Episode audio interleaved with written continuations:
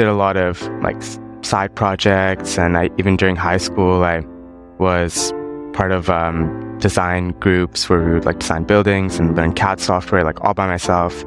And I was kind of, that was my path. And then my dad told me he's like, you know, architecture, it's it's hard to get a job in architecture. Maybe you should do engineering. And I looked into it a little bit. I looked into the process of becoming an architect and the long road. So I was like, okay, I'll start doing engineering and then I'll go into architecture afterwards. So I, you know, went to UBC, uh, applied to engineering, um, didn't get in anywhere else except UBC. So I was like, it was meant to be. So I went to UBC. I was planning to go into civil engineering. Um, I was like dead set. Okay, I'm gonna do civil. And then I did an internship uh, after my first year of university with a civil engineer. And it was the most boring thing, at least for me. I was like, I cannot do this for the rest of my life.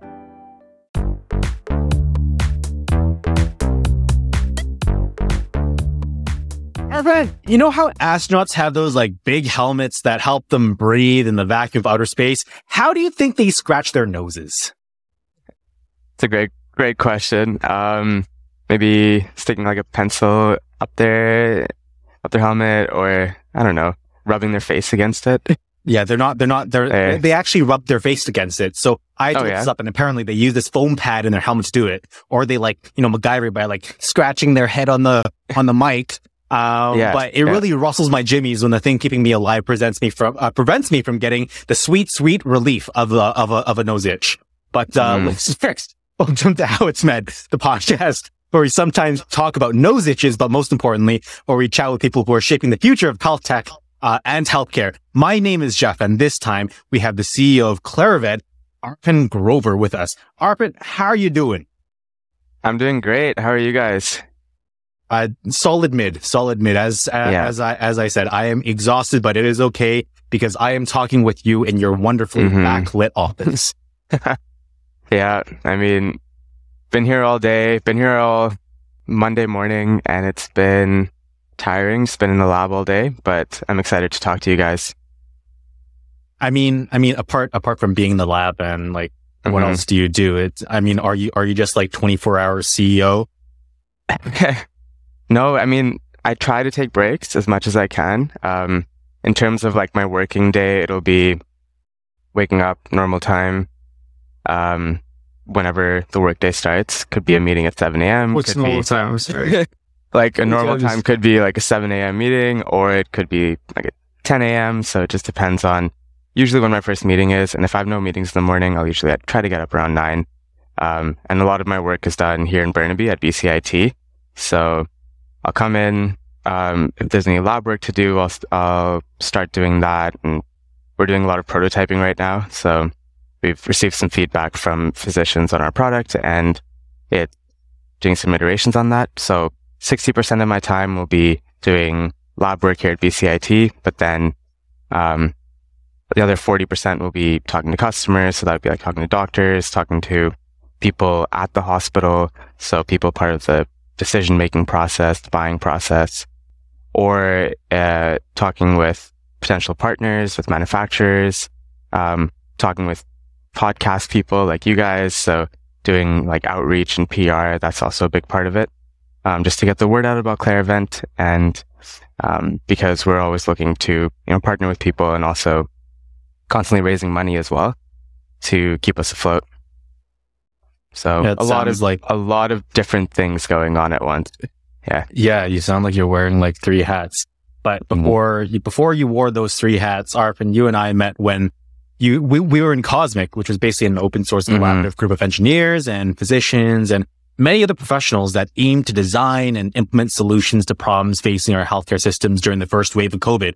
And I never really asked you this, was engineering always your first choice? It actually wasn't. My first choice was architecture and architecture. I I wanted to do something creative, and it wasn't. Um, my dad was in construction, so I always saw him like designing buildings, and I was like helping him out doing um, all this construction stuff, and I really liked it watching him to like do these drawings and design these buildings. I'm like, I want to go into architecture, and that was me at like five years old. I was just always into it. Uh, yeah, I know. Uh, and then I did a lot of like side projects, and I even during high school I was part of um, design groups where we would like design buildings and learn CAD software like all by myself. And I was kind of, that was my path. And then my dad told me, he's like, you know, architecture, it's, it's hard to get a job in architecture. Maybe you should do engineering. And I looked into it a little bit. I looked into the process of becoming an architect and the long road. So I was like, okay, I'll start doing engineering and then I'll go into architecture afterwards. So I, you know, went to UBC, uh, applied to engineering, um, didn't get in anywhere else except UBC. So I was like, it was meant to be. So I went to UBC. I was planning to go into civil engineering. Um, I was like dead set. Okay, I'm gonna do civil. And then I did an internship, uh, after my first year of university with a civil engineer and it was the most boring thing, at least for me. I was like, I cannot do this for the rest of my life. So that summer, as I was filling up my like applications for second year specialization, I switched to biomed because it was a new program and it was something, it, it was just something exciting. And I saw a lot of potential for creativity there as well. Um, cause that was kind of my like guiding, guiding light or uh, kind of, I didn't care what I did as long as it was creative at that point. Um, so, uh, engineering was great, but in civil engineering, I felt like it was very monotonous. Uh, in biomedical engineering, I felt there was a lot more opportunity for innovation. How does architecture relate to biomedical engineering? Like in your head, there must be a link attached, you know? Um, not a lot. The, so the reason I chose biomed was because I spent a lot of time in the hospital and a lot of my family are physicians as well. And I was just surrounded by that, the med lifestyle for uh, a long time. Uh, yeah. So it was like something I was really aware of. So it, was, it wasn't, I guess the tie between architecture and engineering was just those are the two professions in my family. Um, uh, medicine, my uncle's side, my cousins all in medicine, and then um, construction. My sister's in like infrastructure, law. My dad is in construction. So those are the two things I've been exposed to my whole life. So I wanted to do something related to either of those. Um, and first it was architecture and then last minute switched to biomed. I think my question is more on the lines of do you think there's a way to combine both? Hmm. It's uh, interesting. I, you know, I've I've thought of this before, where I'm like, I really want to do something in architecture still, but I couldn't think of any way to actually combine architecture and um, biomed, specifically like medical devices. So hospital. yeah, I mean, I mean, personally, like, go on. But that's that's a whole different. That's not that's not like biomedical engineering. Hospital. biomedical engineering. No, but oh, like the biomedical engineer. The sure. No, but the building, the building itself, that uh, the architecture of it, and then the, I guess the layout would be architecture, but then the actual devices being used within the like, hospital I don't know if that ties More into the like actual manipulating the physical space. Sure. Or like working with that it, it, with a biomedical lens, like that gives you a very big upside. I feel. I don't know. I know. So like I've heard that defined as clinical engineering versus biomedical engineering. But I mean, okay, so Fair, yeah. Get, get back to the path. Let's get back to that. Okay, so so yeah. so, so you joined the biomedical engineering stream at UBC when it first started. So, I mean, yeah. as, as a newfound student or as a new student in a newfound program, what are the struggles and benefits of, of joining this like entirely like mm-hmm. novel environment? Um, it was interesting because the, there's a lot of feedback. There's like a mm-hmm. big, it was just, the whole program just felt like a big feedback loop. So the teachers would, the, the professors would teach something to us and then a month later they'd ask for our feedback, say like, how is it going? do you like how the program's going? And then we would give a whole bunch of feedback to them. Um, we would have like every two months, we'd have a uh, town hall. So usually programs will have town halls every semester. They kind of, for our first year, they condensed it to like doing it every two months just so they could really modify the program as, as it's going through. So that, that part was really nice.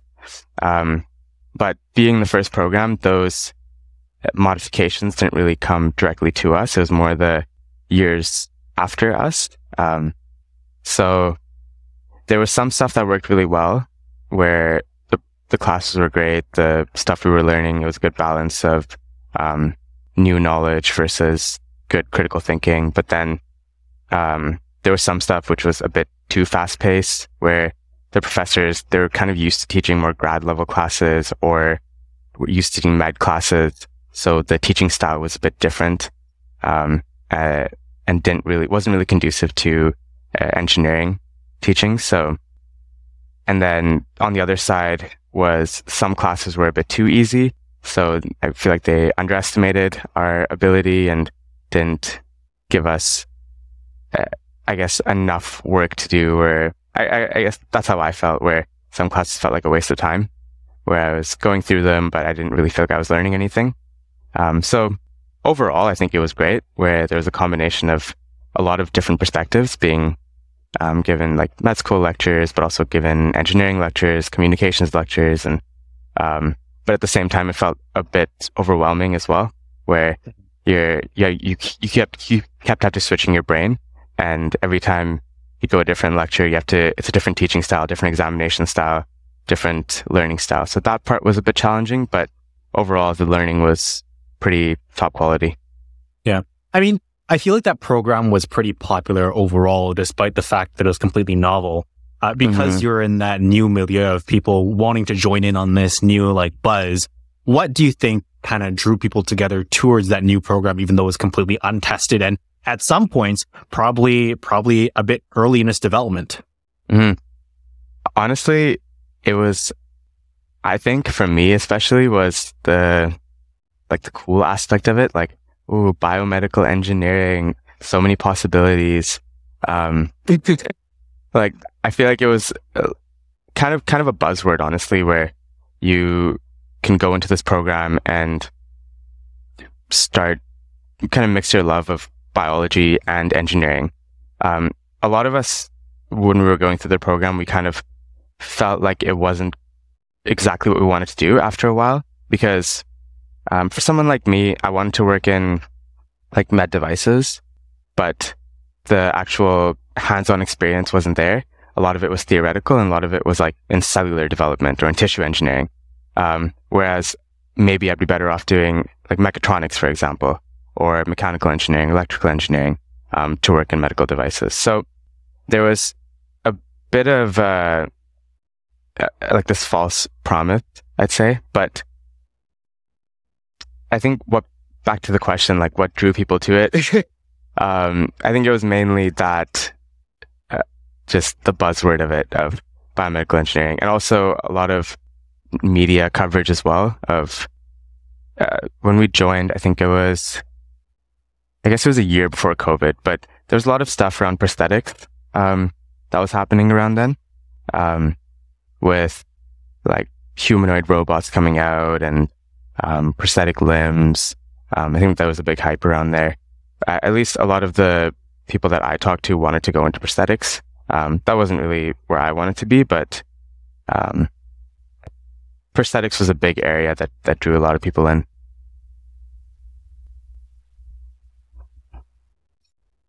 I, I, I think that's, that's, it's an interesting pick because uh, I mm-hmm. did elect biomed.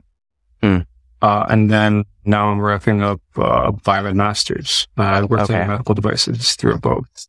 I probably mm-hmm. worked at five, six, class two and three.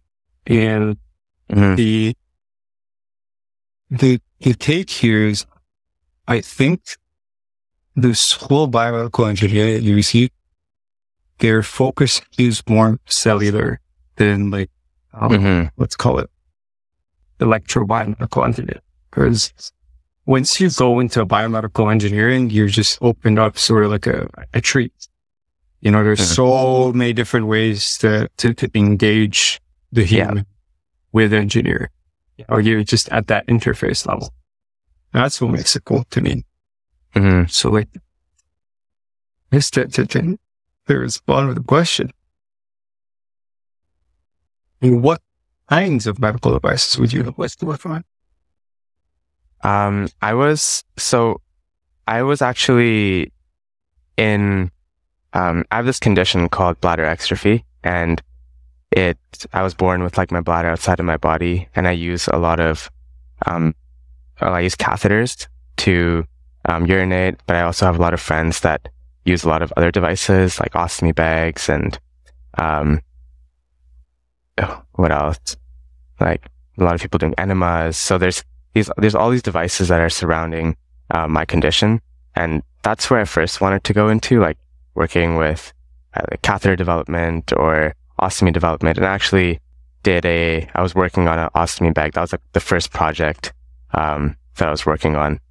Um, and that, that was what drew me into it. But then once I got into the program, I learned of all the other possibilities uh, with biomedical engineering, and uh, it really opened up my perspective on the like what the challenges are in in biomedical engineering right now. Um, so I got really interested in like brain, um, like brain and device interfaces. So whether that be um, like neural stents or like active neural stents, passive neural stents, um, things for aneurysms, um, things to actually control the brain to help with um, Alzheimer's or depression or things like that. So I, I, got interested in that area and I did some work in that at local company here called Evasc. They were developing, uh, there is a passive stent for um, neural aneurysms, but uh, in the future, where I want to go with this is in that area of developing like active active neural stents. I find that area super cool.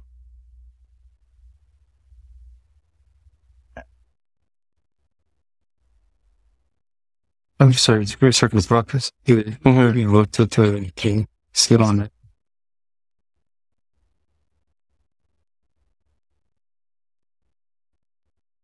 I, I don't know if I should go delve deeper in, in like the biometric side or like what do you think? I don't know. Um, we I'll let you guys like engaging further here, or like should I switch topics? Um, yeah, we we can we can switch. Maybe add some add some variety. Sure. Yeah. So tell me about Cosmic. Uh, like I've heard of it. I just sure. Yeah. So Cosmic started 2020, COVID. I think I joined in March. I'm not exactly sure what date it started, but around that time, like peak of COVID. And um, it started off with this gravity ventilator project. So it started with Dr. Chris Guan at UBC, um, along with two of his students, I believe. Um, one was a doctor and another engineer. So they came together and their goal was to make a ventilator for this global challenge that was happening at the time. Um, so their goal was to bring together as many people as possible, that being doctors, engineers, lawyers, business professionals, anyone that could help essentially to accelerate the development of a low cost ventilator. Um, I joined in kind of at the end stage of the development of this ventilator, but the group grew so large that there was, I mean, I th- think at, at its peak, it was probably like 150 or 200. Correct me if I'm wrong, Jeff. Um, but because of that, there was so many ideas floating around and so many s- problems that were, uh, coming up from the doctors in the group being like, Oh, we need this and there's a shortage here. We need help here. Like, can you help us? One of the things um, I mean, there's a lot of things that got developed during that time in Cosmic. One of them was a uh, oxygen concentrator, um, a snorkel mask adapter for as a PPE, uh, and there was a lot of just project ideas that were coming and going as well. Like it, prototype would get built and it wouldn't really go anywhere.